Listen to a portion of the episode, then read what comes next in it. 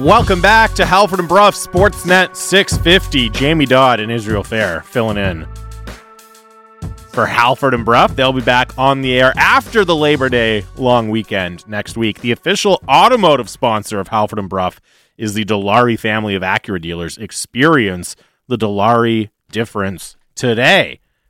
We have a full guest list later on in the show. 7:30, Mike Tanier from Football Outsiders is going to join us. At 8 o'clock, Bruce Boudreau, the Canucks head coach, will be on the show. And at 8:30, David Quadrelli. So we'll try to sprinkle in what we learned after our guests in the 8 o'clock hour, maybe even after a little bit after Mike at 7:30. Get your submissions in. Hashtag WWL, what you learned in the last 24 hours in the world of sports. 650 is the Dunbar Lumber text line. And I've been ripping Izzy and Andy and Lena this week for not coming with a prepared what we learned. Hey, I did yesterday. The shoe's on the other foot. Monday, to be perfectly fair to me, that is normally the last segment thing. And you sprung it on me. That's true. I put you on the spot. Segment early. I put you on the spot.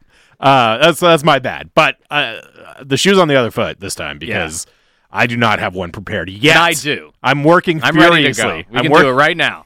No, we're not going to do it right now. But I'm proud of you, Izzy. I am working furiously to find something interesting to include in what we learned during the commercial breaks. But good on you for coming prepared. The good thing is I'm the one who throws into the segment, so I can always I can just direct it to somebody else, right? I'm not going to put myself on the spot.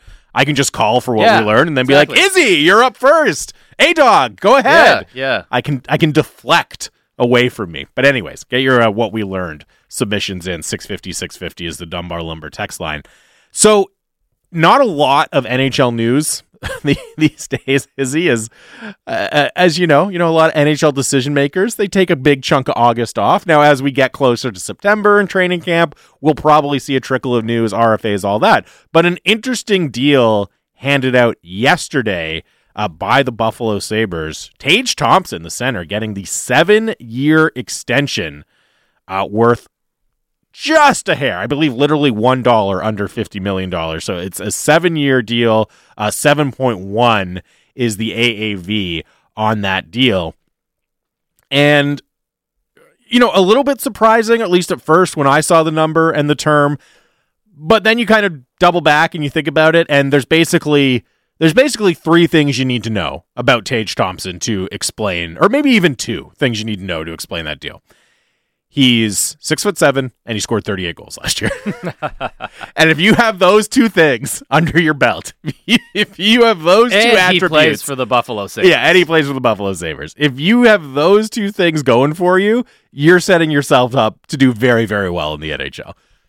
Totally. And I think the reaction across the board, at least generally, is that it's quite a bit of money for one big goal scoring season, but that's that is how players are going to get paid. 38 goals is a lot for a player who's supposed to be an impact guy. He's part of this nucleus that they're building around in Buffalo. But I'm sure that free agents around the league are guys who are pretty going interested. To be free agents. Mm-hmm. Probably pretty happy to see that deal. Yeah, and he still has 1 year left on his entry-level deal, so this will kick in the 2023-24 season. Look, I get it. You have a young player who you think is going to be an impact guy. He has that goal-scoring season. The temptation is to lock him up. I would look at it and think, okay, his shooting percentage took a massive spike last year. It did. Realistically, how much is that going to continue? And especially, it's not as if he was an RFA this offseason, right? He's not an RFA till next year. So maybe he has not. Maybe he scores, 24 goals, 25 goals next season, and you get a little bit of break on the price if you do it at that point. But hey, I also understand it's Buffalo. They're the type of team that wants those kind of good news stories of, hey, we locked this guy up. So I understand it. Strike while the iron is hot. And who knows, if the cap starts to go up dramatically in the next 2 or 3 years here, maybe we're looking at it in a completely different way. The most interesting thing about this from our perspective, I think from a Canucks perspective, is, you immediately, you look at that deal for Tage Thompson. And again, this is a guy who, 68 points, albeit 38 goals last year, did not have a track record at all of producing in the NHL level prior to last season, right? Like, not at all. Gets paid on the back of that one big deal. And it's hard not to look at it and think, where is the Elias Pettersson's next contract going, right? Especially if he lives up to the expectations that exist for him in this market, the standard that he's set in his NHL career so far, right?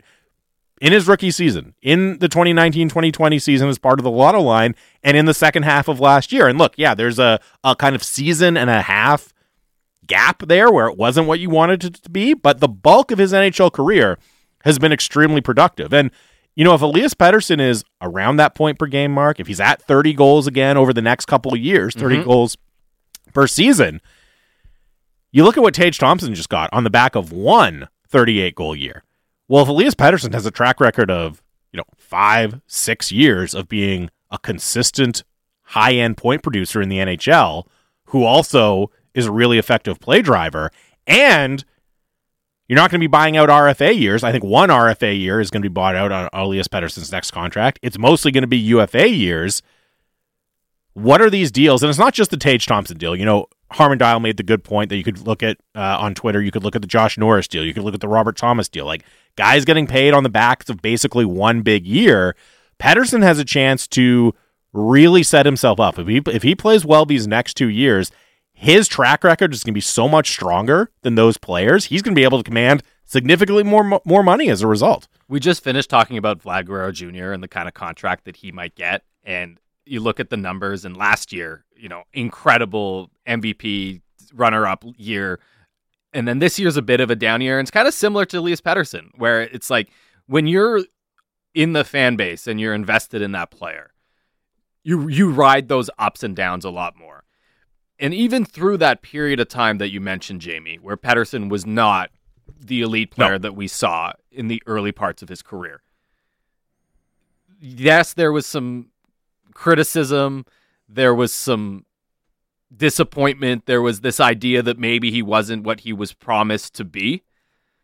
But the truth is that the players that had produced like he did the first 2 years of his career, those players don't drop off like that. Like, there was no statistical precedent to expect that he would drop off. And then last year, yes, the start was tough, but he ends up 32 goals, 36 assists, 68 points. You know how many points Tage Thompson had 68. Last year? 68 points. And that's with 2 years prior to that, with 66 points in both years.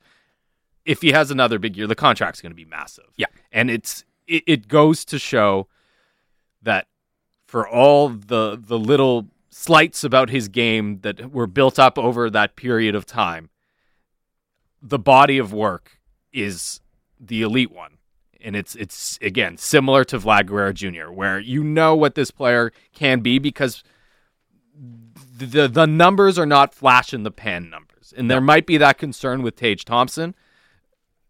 I certainly don't have the concern about Elias Pettersson, and that's going to be a whopper contract. Well, and you just look at it, and as you said, even with the perceived ups and downs, his total NHL track record, he has 221 points in 245 games. That's really, really good for your first 4 years in the NHL as a young player. He's still only 23. He'll turn 24 in November. 221 points in 245 games is a really impressive, consistent scoring record. And that's, again, Tage Thompson has 103 points in 223 games. And also, I mean, not even close. This doesn't matter necessarily for the contract, but 17 playoff games, 18 points. Yeah, that's significant. And as much as we can look at it and say, you know, Elias Pettersson still has questions to answer after last season, and I think that's fair. And I think it's fair to see, does he take a step forward? What kind of role does he play on the team this year? Does he grow into more of a role as a leader on the team? I think all of those are very fair questions. From a raw statistical standpoint and a raw dollars and cents standpoint, he set himself up, even if he just matches the level he's already performed at in his career, which again is very, very good.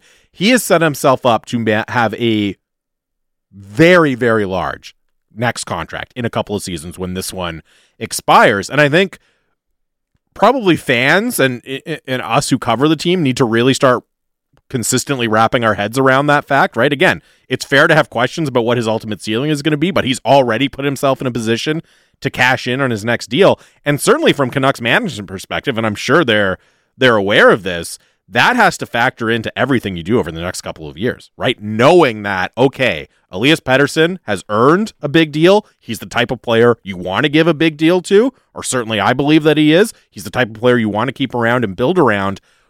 What does that mean? What can we do now in the run-up to that deal to make sure we can give Pettersson the contract he's earned and still put a competitive team on the ice? And I think, you know, not to bring everything back to JT Miller, but that's part of the conversation with JT Miller. You knew it was coming. Yeah, you knew it was coming. Because if JT Miller was the only big contract expenditure that you had to hand out over the next 3 years, then sure, you do that deal. But it's not just JT Miller. It's Bo Horvat. And then more significantly than that, in a couple of years, it's Elias Pettersson who's going to take up a big chunk of your salary cap. There's no doubt. And that is the next big decision. The Miller is a stepping stone to that. And look, I think yesterday we talked to Quinn Hughes, and there was some divisiveness about what Quinn Hughes' ceiling is. Is he true number one? I thought about it a little bit after the show and think maybe it was just a rogue texter or two, and that the idea is still that Quinn Hughes is... Yeah, I mean, maybe there's a silent majority out there that really believes that Quinn Hughes can't be a true number one because he's not big, et cetera, et cetera. But those you've done post-game shows. You've seen the texts that come in on Pettersson. There is a portion of the fan base that's not going to be convinced until, I guess, he leaves absolutely no doubt. And to your point about, are there questions that are unanswered to this point? Yes. Mm-hmm. But they're not the major questions. No. There's no question about his baseline ability to produce in the NHL. He's established that, and it's really high, right? There's other questions beyond that that can kind of push him from, you know, look, a top 20 center to a top 10, top 5 center in the NHL. But if you're a top 20 center in the NHL, you're going to make a lot of money on your next contract. That's how it works. And so as much as the Canucks need him to, or might need him to elevate to that top 10, top 5 level, those are the questions we're talking about. We're not talking about, you know, is he one of the best in his position? We've already established that, and that's the kind of thing that gets guys paid. Definitely. And I'd love to see it this year, of course, if that's the kind of leave no doubt, establish yourself at that top level season that Pettersson can have, and I think he can have it. You know, the guy that we're going to talk to at the start of the 8 o'clock hour is going to have, I think, some say in that as well. I'll be curious to hear what he thinks about Elias Pettersson. He was asked about him a lot, obviously, when he took over, because a big part of the reason the team was not playing well was that Pettersson wasn't performing at a high level. And I think you could argue that a big reason Bruce Boudreau ended up as the Canucks head coach, I mean, obviously he was one of the biggest names available on the market at that time of the season, but you look specifically at his track record and how high-end offensive players have performed under him, and that wasn't happening for the Canucks with Brock Boeser and Elias Pettersson. I think in some ways he was brought in specifically to get those guys going, and it was really interesting because with Brock Boeser, you saw it immediately, right? He started scoring right after Bruce Boudreau came in. And I think some of that is puck luck. Maybe some of that is just a jolt of confidence. With Elias Pettersson, there was a bit of a lag. You know, Boudreau comes in early December. Pettersson's season really takes off kind of mid-January. So who knows if it was Boudreau specifically, if it was Pettersson getting healthy, if it was just Pettersson regaining the confidence. But whatever the case, Pettersson's final half of the year was exceptional last season. And if there was something that Bruce Boudreau was doing to help unlock that, and if Pettersson continues that level of play, I mean, that's hugely significant, obviously, for the Canucks on the ice, for the playoff chase this year. It's a big deal for the rest of Pettersson's career, but you're right. That is one of the, for me, that's one of the big questions going into the season is, can Pettersson find a way to sustain that? And what can Bruce Boudreau and the coaching staff do to help him sustain that level? And what's the best way around him to get that out, right? We talk about, do you have the depth down the middle? Do you play Miller at center and Horvat at center and Pettersson at center? And now that you have a few more options, one of them is, you know, I would say, mostly established in Mikheyev, and then in Kuzmenko. You don't really necessarily know what you're going to get, but there's a feeling that that could be a fit, that the ceiling is pretty high, and he's obviously going to be a motivated player with the one-year deal and the ability to cash in off that.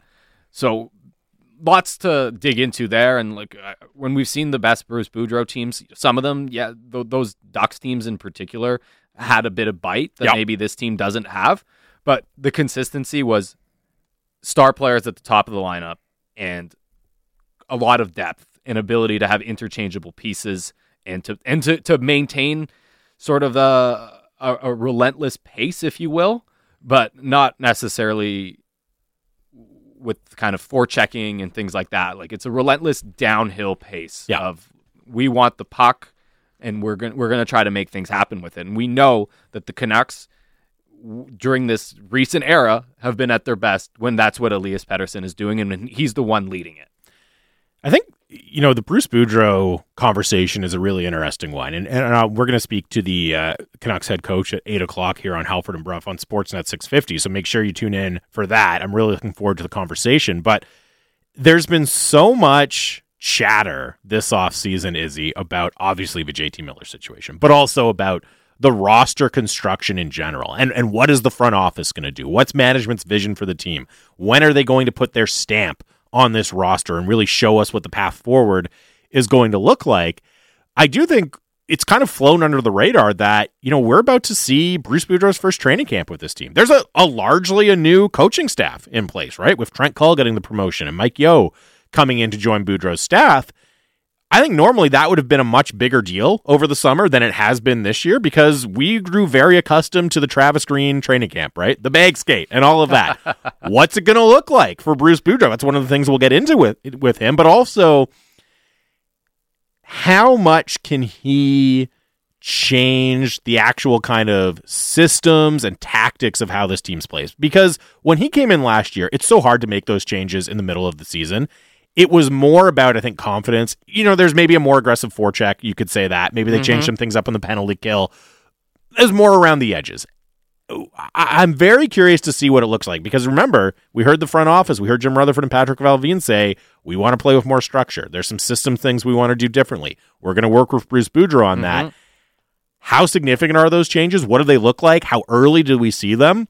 I think those are some fascinating questions that we're going to start to get answers to in training camp here. Structure's been the buzzword from management in regard to Boudreau and the way that they want this team to play, and the way that that relationship is going to evolve. And so that is, I think, really fascinating. And to go back to Pettersson, there's no concern on my end that he's a player that can play within that structure, right? It's not like we're talking about a player who is a young, exciting player who thrives on the outside of that. Like, no, he's such a cerebral player that it's not like you have to bring in a coach to get him to buy in on that. Now, maybe you have to have a coach who can connect with him and get him to excel within that structure, but it's not like a total sell job of, hey, no, you know, this is you need to kind of change the way that you're playing, because we know but when he's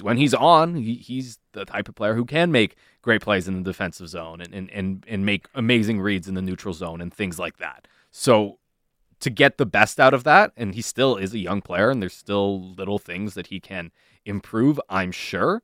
But what that message is, and then also what that means for, let's just say hypothetically, Miller and Horvat are playing at center. Okay, well, what does that look like? What do the matchups look like? And is that the best? Is that the best way forward for this group? I imagine that's the way that they'll start the season. I still have a bit of a hankering to see maybe not necessarily the lotto line, but Miller and Pettersson play together, because in 2019-20 it was a top five line in the league. And if you have that, and I know certainly wasn't the case in the Canadian division year, it wasn't the case last year whenever that unit was together, that duo was together, that they performed at that level. And sometimes things go away. Like, for a while, Alex Edler and Chris Tanev were a great shutdown pair, and then all of a sudden, after a couple of years, that wasn't the case any longer. Things do change, but with Pettersson still growing, with Miller right in the middle of his prime, you would think that, okay, if you have the building blocks for a line that could be a top 5, top 10 line in the league, it's probably still worth exploring, but look, they've got a lot of other wingers to pick from now. They've got options. They're deep at the wing. Yeah, they are, and again, as we talked about earlier in the week, if you shift one of them to the wing, it opens up that hole at third line center. Who do you have that you're comfortable putting there? But at least there's the options to tinker with. The other really fascinating thing about Bruce Boudreau going into this season is his approval rating is still through the roof, I think, with Canucks fans, right? And we all remember, you know, the immediate Bruce there it is phenomenon and how the vibes shifted around the team and how just kind of engaging and compelling Boudreau's personality was with the media and how fans latched onto that. You know, even you think back to the year-end press conferences, and there was a lot of, I don't want to say shock, but kind of there's surprise, I think, when he wasn't extended, when fans heard some of the things that management had to say about him. And I don't think that approval rating has dipped for Bruce Boudreau at all over the summer. I think fans are still all on board, still very, very high on the coach. And this can be a tough market for a coach, as we know, as we found out last year, or Travis Green found out last season when the team struggled. I'm really fascinated to see what the reaction is if and when this team goes in a slump. Because, look, I think they're going to be a competitive team, but they'll have ups and downs, right? And in the past, the kind of knee-jerk reaction is, oh, blame the coach, right? What's the coach doing? What's the coach doing? I don't know if we're going to see that this year. And I think especially because Boudreau is so much newer in his Canucks tenure than the players are, right? Than Horvat, Miller, Pettersson, Boeser are.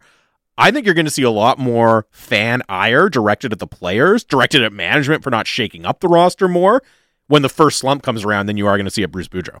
It's a really fascinating part of the equation, right? Where because of the goodwill built up, because of that personality and the way that he wants to play the game, Bruce Boudreau bought himself a ton of the fan base. And it's if there is a slide, if there is a slip at the beginning of the year, the knives are not going to come for Bruce Boudreau. They're definitely not. And that's a challenge for management. Just like not even just in hockey, but like, you know, strictly speaking, when an employee has that kind of sway with the public, it makes the decision making much more difficult. And that was part of the reason that when they handled the what the future is going to look like, what kind of contract is this going to be in the way that they did, it said a lot about the confidence that they have and what they're trying to do.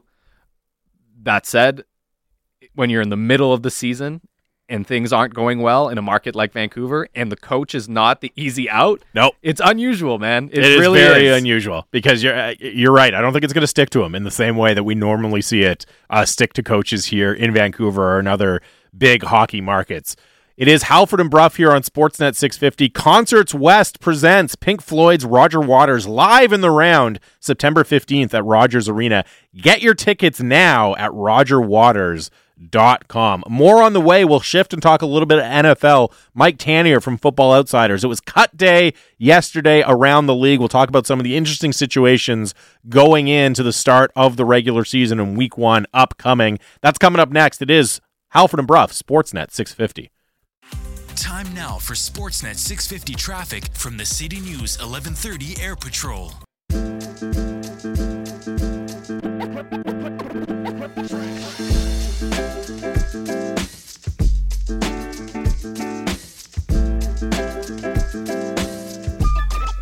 Welcome back to the show. It is Halford and Brough, Sportsnet 650.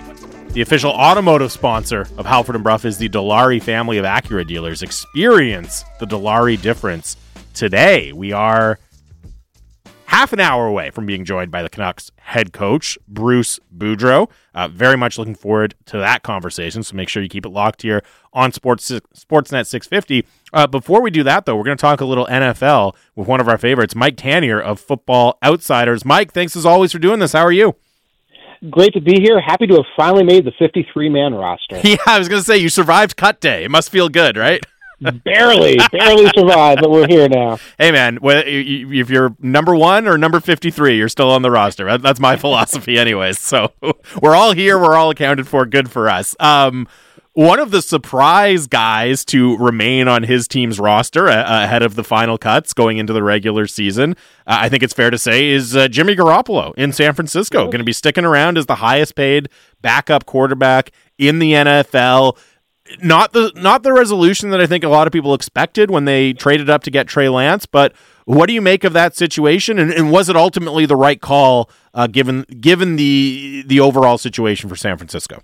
It wasn't the resolution, I think, that Jimmy Garoppolo or the 49ers or Trey Lance or Kyle Shanahan expected either. But, you know, as fans or as outsiders, we will look at Jimmy Garoppolo and say, well, why didn't they trade him for a second-round pick or something like that? And the answer is, you know, they went around the NFL for weeks and they didn't get a second-round pick as an offer. They got, you know, a conditional sixth or conditional seventh, because most teams, both their quarterback rooms and their payrolls, and that's a big thing when you're talking about a veteran quarterback, are full, and they weren't interested in like a one-year rental of Jimmy Garoppolo. The teams who have their, you know, caretaker, game manager quarterbacks, their Mitch Trubisky, so to speak, have them, and they're just going to go with what they got. So the 49ers were stuck, and they said, well, let's lower his salary and bring him back in. Now, you know, at first blush, this looks like a big drama. This looks like a thing, well, they're not satisfied with Trey Lance. He wasn't great in the offseason. Jimmy Garoppolo is looking over his shoulder. Every indication is that the 49ers are done with Garoppolo. They were quietly, you know, rumored sandbagging rumors about how, you know, he doesn't even talk to his coaches in the offseason and things like that. They didn't have him in the building for most of training camp. They are done with him, but he is, you know, still on the payroll, still knows the playbook, is still better than Nate Sudfeld if Trey Lance gets hurt for a couple of weeks, so they keep him around. So a little bit of a relationship of a convenience, a little bit of strange bedfellows, but it makes sense when you really look at the dollars and cents of things. Well, and from Garoppolo's perspective, I mean, not a bad outcome for him. He still gets the decent payday of being, you know, I mean, very good payday of being the highest paid backup QB in the league, and then he gets to hit unrestricted free agency in the offseason when, as you said, if he had been cut this week, as you said, you know, teams have their quarterback situation settled. They have their payroll settled. It's very different than going in to the offseason as, you know, one of the big-name quarterbacks on the unrestricted free agency market. That's exactly it. He takes this pay cut and says, you know, next year the Giants may be looking for a quarterback. They'll be done with Daniel Jones. And even if it's a bridge, even if they just want somebody for a year, I can make X million dollars doing that. You know, Washington Commanders may be looking for a quarterback. The Buccaneers may be looking for a quarterback if Tom Brady retires. There's a lot of scenarios that can go a lot of different ways next year. Seahawks, et cetera. That's next year. Fresh payrolls, fresh circumstances, contracts expiring. He'll be able to write his ticket. 49ers could wind up with a compensatory pick if he signs elsewhere and other things break the right way. So it makes sense, again, for everybody to just sort of like grin and bear it for this season. And again, remember, the 49ers have playoff aspirations. They were in the championship last year. So if they come out and say, oh, Lance is hurt for 4 games, insert Garoppolo, again, that's better than insert any other alternative that the 49ers could have offered. In principle, I think it makes a ton of sense, and it is one of those things that, of course, you'd like to have an established quarterback as a backup, but in practice, at least the way that we've seen it through the history of the NFL, it can often be complicated when you have an established backup quarterback who has an emotional connection with the team and the fan base, and a young quarterback trying to establish himself in the NFL. Do you have any of those concerns that if Lance struggles, that there's going to be that back and forth about who should be the Niners quarterback? Oh, I guarantee that the 49ers blogs and 49ers Twitter and the 49ers fans will go cuckoo bananas. They were cuckoo bananas all of last year with Garoppolo and Lance. In the room, I would have more concern if it wasn't 100% clear how done with Garoppolo, Shanahan, and the organization is. Right. You know, they bring him in July and say, you know, you don't really have to come to training camp. It's fine. You know, this rumor spreads. We don't know who spread the rumor, but it sure sounds like a Shanahan rumor that said, you know, the coaches couldn't even get a hold of Jimmy Garoppolo at times during the offseason. They're done with this individual. So this idea that they're going to go running back to him at the first sign of trouble, that's not the case. Now, if there's real trouble, like Trey Lance goes out there and lays an absolute egg, then you're in a different set of circumstances. But again, if Trey Lance goes out there and really lays an egg, that's an organizational-wide problem anyway, and that's something I don't think that the 49ers want to contemplate right at this time. One of the other notable moves we saw yesterday around the NFL, Mike, was the Philadelphia Eagles going up and acquiring Chauncey Gardner-Johnson from the Saints to bolster their secondary. It's very interesting because I think Philly has been pretty aggressive building out that roster, but I also think it's fair to say that there's maybe questions about Jalen Hurts and his ultimate ceiling still at quarterback. What do you make of the fit with Gardner-Johnson there in Philly? And also, I mean, what's their ceiling with Jalen Hurts under center? Well, that's the thing about the Eagles. They're kind of built to A, insulate themselves if Jalen Hurts just has another year like last year, where he does some things well, but is not a very good deep passer, not a good passer over the middle. If that's the case, then they've got this really solid defense now. They've added, you know, James Bradbury and Chauncey Gardner-Thompson and Hassan Riddick, and, you know, they added A.J. Brown. They've really insulated. if Hurts takes a small step forward and becomes a little more consistent downfield passer over the middle, they've built a legitimate Super Bowl team that can kind of stay in that competitive window for a year or two. And if Jalen Hurts completely falls apart, which is not really what anyone's anticipating, but hey, it happened to Carson Wentz a couple of years ago in Philadelphia. If he falls apart, this is a team that's built a strong defense, has some young talent, built a strong receiving core, and has 2 first-round picks.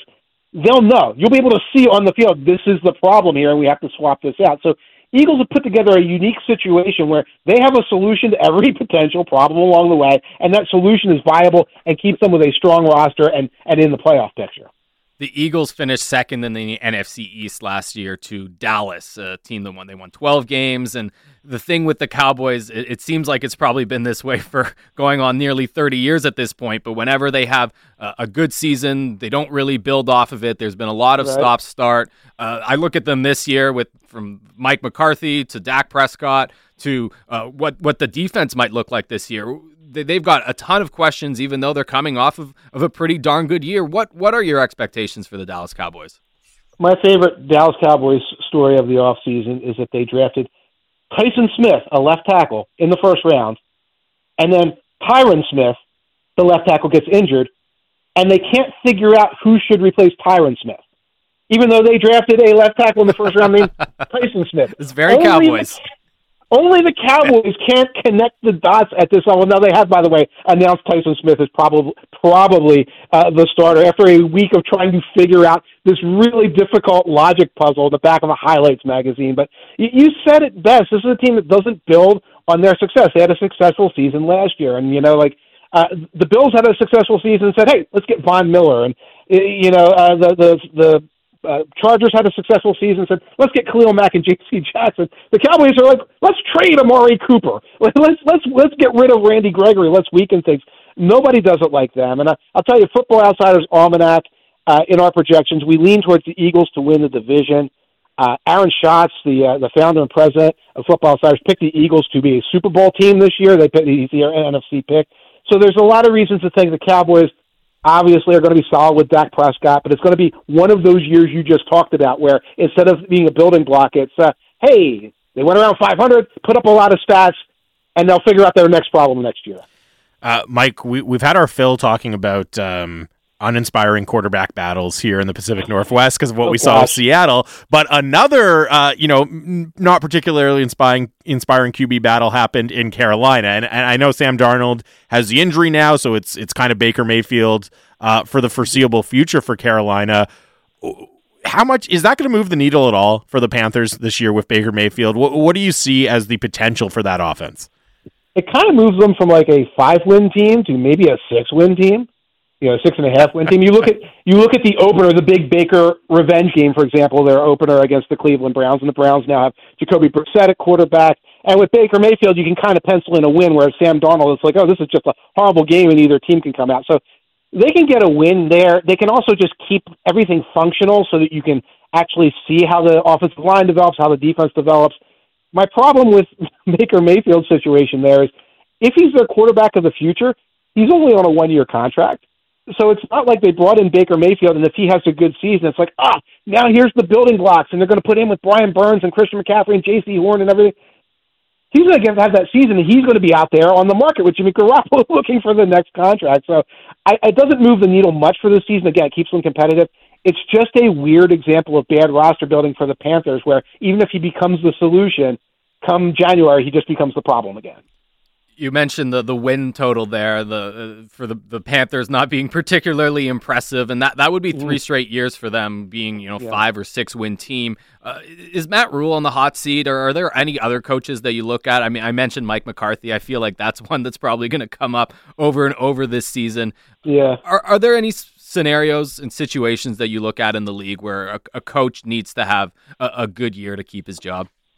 I mean, I think it just crossed my path that Rule is like plus 250 to be the first coach to leave his position. They don't call it fired anymore. Thank you, John Gruden. They don't call it fired anymore. Leave his position, plus 250. That's wacky odds. That is wacky odds for that particular type of prop bet. So, that's number one right now at the top. I think the Cowboys, everyone sees Sean Payton. If you're doing the Sean Payton move, you do wait until the end of the season to do it. You don't like do that in week six or whatever.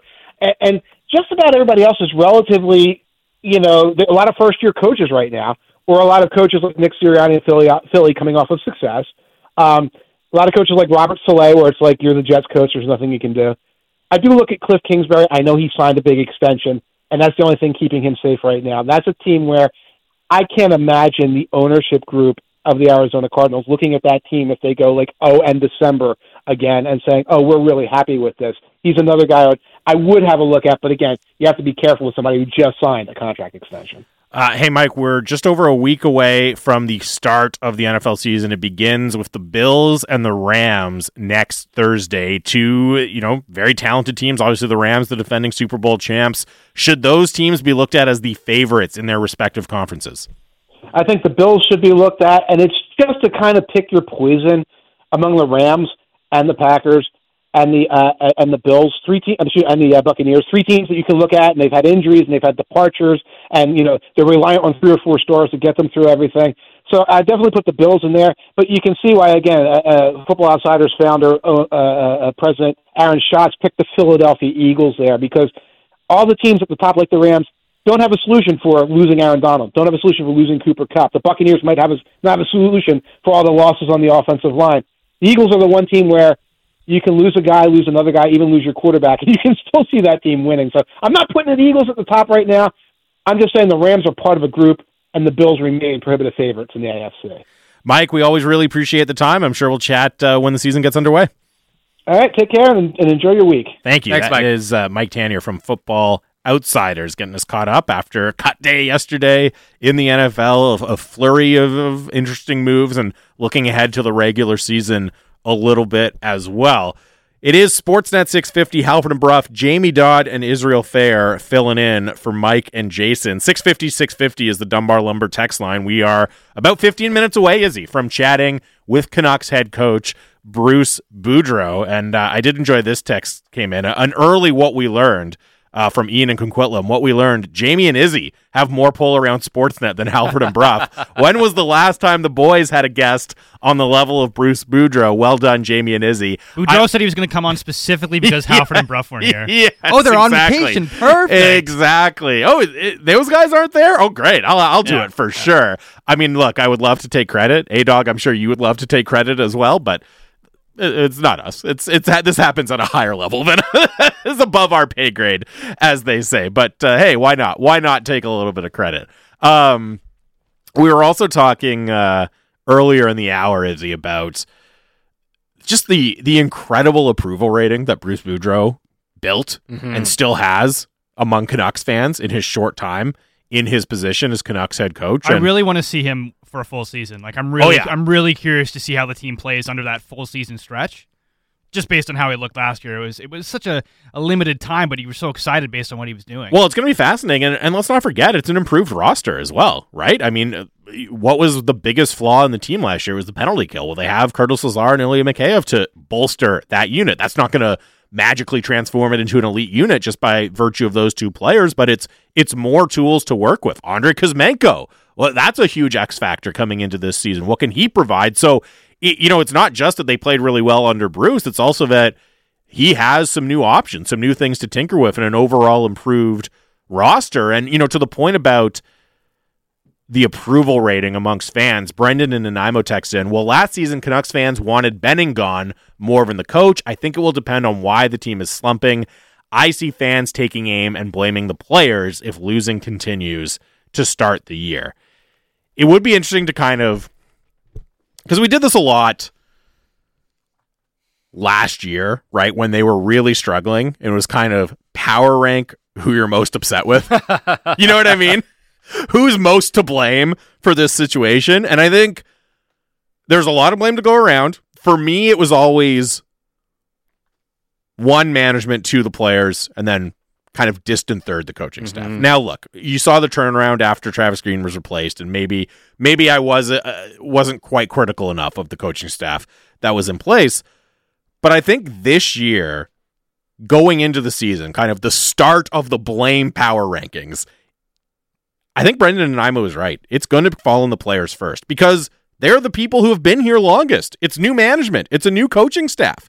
And if we see more of those same issues crop up, yeah, as much as you can say, well, why didn't management change things up a little bit more? Why didn't they put their stamp on the team? As much as you could say, wait, I thought Bruce Boudreau fixed this last year when he came in, I think first and foremost, it's going to be the players in the spotlight. That's who fans are going to be asking questions about. Pettersson, for me, for sure. I really want to see how he starts the season, obviously based on last year. I mean, he's got to come out guns a-blazing. Like, it can't be 50-50 for him. He's got to be their best player.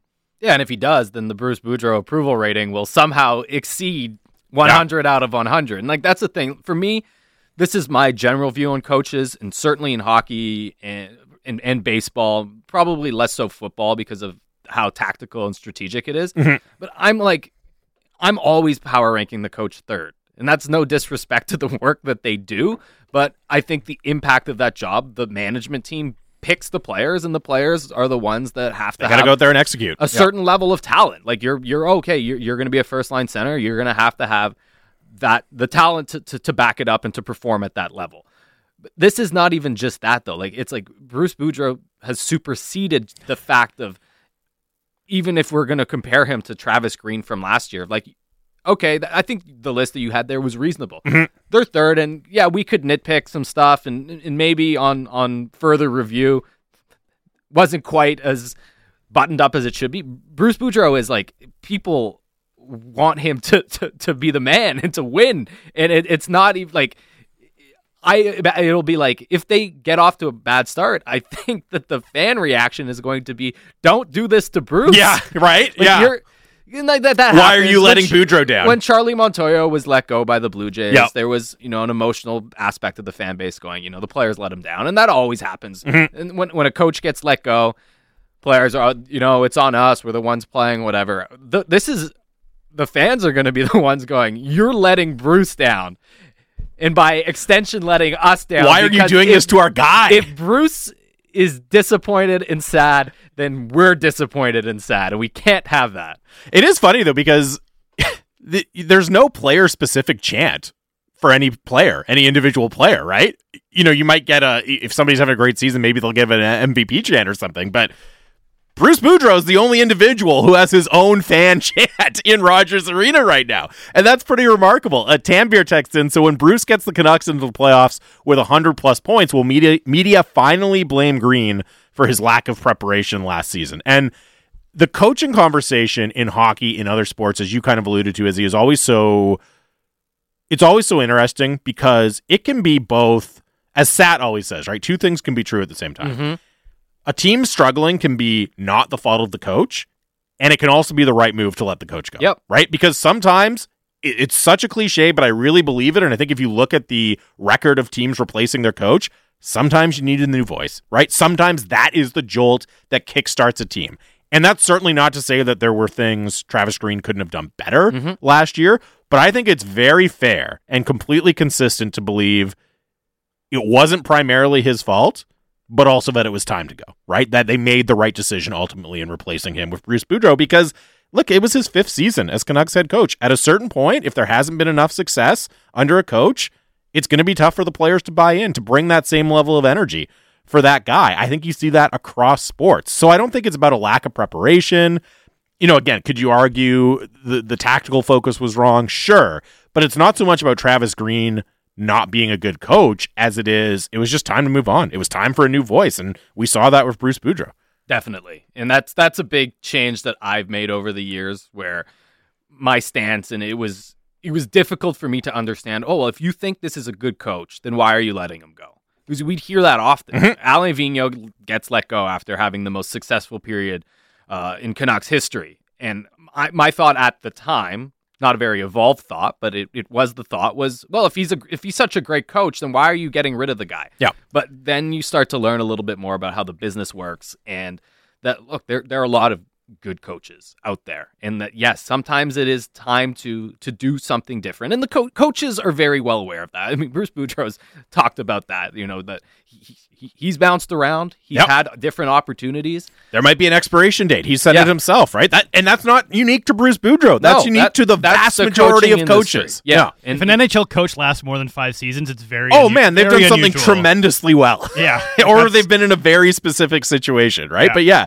unless you're, you know, Barry Trotz or John Cooper or something, there's probably an expiration date for your coaching tenure in one market. That's just kind of how it works. And this text comes in from Peter in Cloverdale. Once Bruce came here and his attitude was so positive and happy, I realized that Green was very negative. I wondered if that hurt the players as well. And again, I don't know that it's necessarily that Travis Green was too negative, as maybe they needed something different, right? And how often do we see teams kind of whipsaw back and forth between the players' coach and the disciplinarian, right? And the really tough guy comes in and, oh, he's too hard on the players and they need to get the joy back, so they bring in the players' coach. And then a couple years later, it's, well, it's a country club atmosphere. Yeah, they need somebody to bring the hammer down and put their foot down and really show these guys what's what. And I generally resist that. I don't like that it's going back and forth, formulaic, like that. But that it's formulaic, that there needs to be something deeper to it than that. But also, in some cases, simple changes are the right answer. Sometimes you need a change. Yeah. Sometimes you need a change. And again, Peter pointing out that maybe there's too much negativity from Travis Green, but I think it just comes down to you needed a different personality and you needed a different voice to jolt the team into performing. All right, we're going to take a break. Bruce Boudreau, Canucks head coach, is coming up next. It's Halford and Brough, Sportsnet 650.